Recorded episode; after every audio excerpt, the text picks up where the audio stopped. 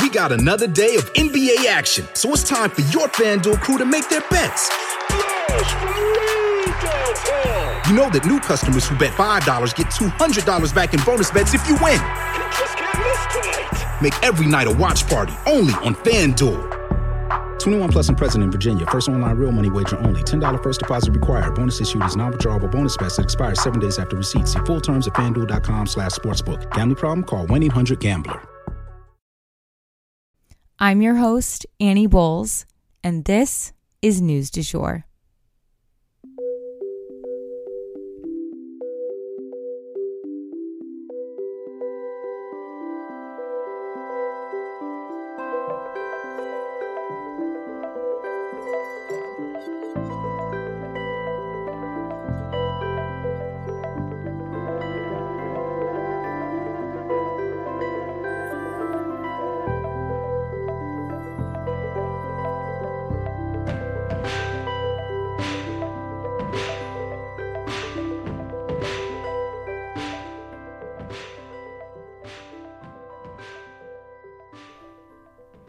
Hey everyone. Notice anything different around here? Um, I hope you guys like our new cover art, our new branding. Actually, it's really the first branding we've ever had. I threw together a logo kind of haphazardly when we were launching our podcast. And of course, we did a photo shoot for our cover art back then, but it just, I didn't know where this podcast was going. I didn't know if it would be successful. So, long story short, I didn't put a lot of time and energy into the branding. And now that things are really on the rise and our following is growing so much, it was really time to invest in a full on brand identity for News du Jour separately from Sugar Free Media. So I hope you guys really enjoy it. That's why we've had the Sugar Free Media logo as our cover art for so long because it's kind of been like in pros in progress. Um, but anyway, I hope you guys love it, and this is going to be the new face of News du Jour going forward. Um, for this chapter, at least, I predict in the future we'll have new cover art launching for fun at different times when it feels like we're in a new era but for right now, this is the vibe, and I hope you guys love it. Of course, I got a text message right at the end of all that. Sorry, guys, you usually don't hear that kind of thing on the news du jour, but I'm leaving it in today. We have a lot to go over here, and I'm ready to jump on in. First up, we have a mini story for you guys, and then I'm going to go over a bunch of new sort of updates to the Tyre Nichols situation and then we have a couple stories after that. Let's jump in. So, first up for our mini story, inflation is slowing and the US economy is setting up for a bounce back. That is according to the IMF. The global economic outlook is getting better, you guys, and that is great news for all of our wallets.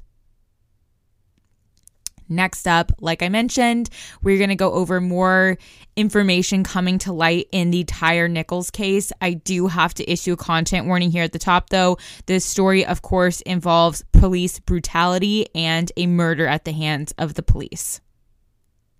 So, another officer has been suspended in relation to the Tyre Nichols death, and two paramedics have also been relieved of their duties for not abiding protocols, especially not assessing Tyre's condition when he was slumped over against the cop car. Apparently, that was especially bad. You know, the medical field really requires equal treatment for everyone. And this is a prime example as to why. The police were kind of treating Tyre like a criminal, but he wasn't. He was pulled over for a traffic violation that was very minor. If the paramedics had just treated him as an emergent patient like he was, maybe we wouldn't be covering his death today. In addition to these issues, it's come to light that a report was written up by these officers right after the incident occurs. And guys, it differs greatly from what we actually see going down in the video footage. They wrote in this report that Tyre had been driving quickly and then was, quote, refusing lawful detention, end quote.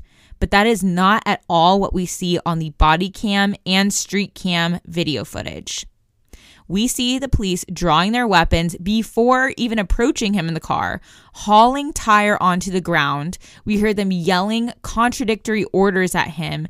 And when Tyre, confused, tries to accommodate their demands, but again, they're contradicting each other, he lays on the ground as he was commanded and is pretty much under their control. But they continued to abuse, berate, and beat him, telling him that they would break his hands and spraying pepper spray directly into his face. Why? Like, honestly, who could possibly answer that question? This was a simple traffic violation. He wasn't resisting them. Why did they use force like this at all? But they, of course, had a different story to tell.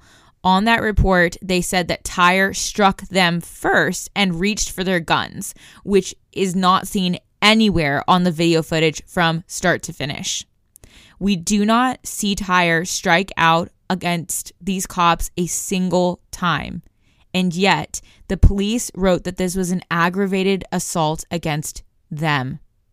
They listed themselves as the victims, you guys. I cannot make this shit up hearing things like this can be so disheartening because it makes you realize would we even be talking about this if he hadn't died?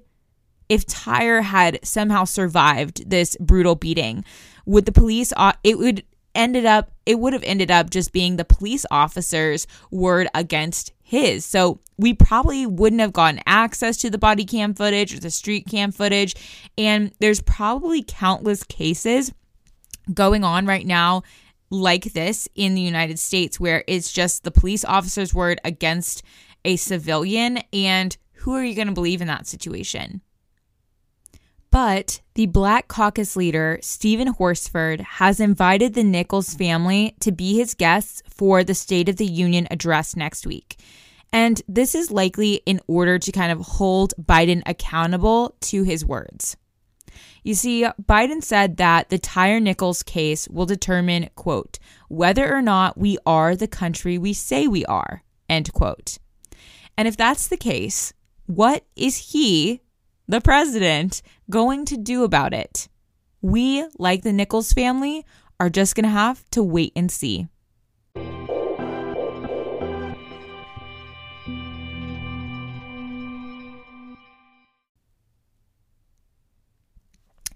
So, next up, we are discussing some more craziness surrounding the George Santos case. So, yesterday it was announced by George Santos that he will be stepping down from his Republican committee assignments until all the drama surrounding his election dies down, which could be a while because if you guys remember, there's multiple investigations going down into whether basically he you know, committed any type of crime on the campaign trail. But things are really heating up in this strange ordeal as several former boyfriends of Santos have now come forward with stories about their mutual ex. And they all sound pretty in line with what we know about Santos from a public standpoint lies on lies on lies. These former boyfriends claim that Santos would use lies to coerce and manipulate them to get what he wanted, and some of them were only teens when they were involved with him. Unfortunately, this sounds a lot like what he did to voters. He lied to manipulate them to get what he wanted. So we're just going to have to wait and see if he actually committed any crimes. And we know he did commit crimes down in Brazil. So there's the potential that they will uh, figure out some type of extradition on that. I'm not sure exactly how that would work, but we'll definitely keep you guys posted if there's any movement in this bizarre case. And lastly, for today, I have to issue a content warning. This story involves a suicide bombing. A mosque was bombed in Pakistan. So, over 100 people are dead following a mosque suicide bombing in Pakistan. This area of Pakistan had really quieted down quite a bit in recent years, and this is a particularly bad incident for the area. Video footage of a gorgeous, intricately adorned, pastel lined structure juxtaposed with mountains of rubble and a blown out wall, are coming out of this incident. Ambulances rushed to the scene to try to help as many people as they could. Initially, it was unknown who created this mass chaos, but now the Taliban, or an offshoot really of the Taliban, has taken to Twitter to claim credit for the killings. They sent a suicide bomber into this mosque to actually exact revenge for the killing of a Taliban leader in Afghanistan this past August. There were approximately 300 congregates in the mosque at the time of the attack, according to the New York Times, so it was completely full. There were even security checkpoints in place to keep suicide bombers out of this mosque. How he passed those, no one is sure. There are still many people in hospital, though, with severe injuries. So let's pray that they can all get the care that they need and recover rather than losing more lives to this senseless violence. And that is the news du jour. Today, I wanted to leave you guys with the quote Plans are useless, planning is indispensable. If you enjoyed this episode, please subscribe on whatever podcast platform you use to listen. A rate and review or shout out on social media would mean the world to us and help us be able to keep creating the news du jour. But the best way to support all of our work is to become a patron at www.patreon.com forward slash sugarfree media. You can also follow us on social media under sugarfreemedia.co on Instagram and just sugarfreemedia, all one word, on TikTok. We appreciate you listening and look forward to telling you about the news again next time on News du Jour. Broadcasting from Oklahoma.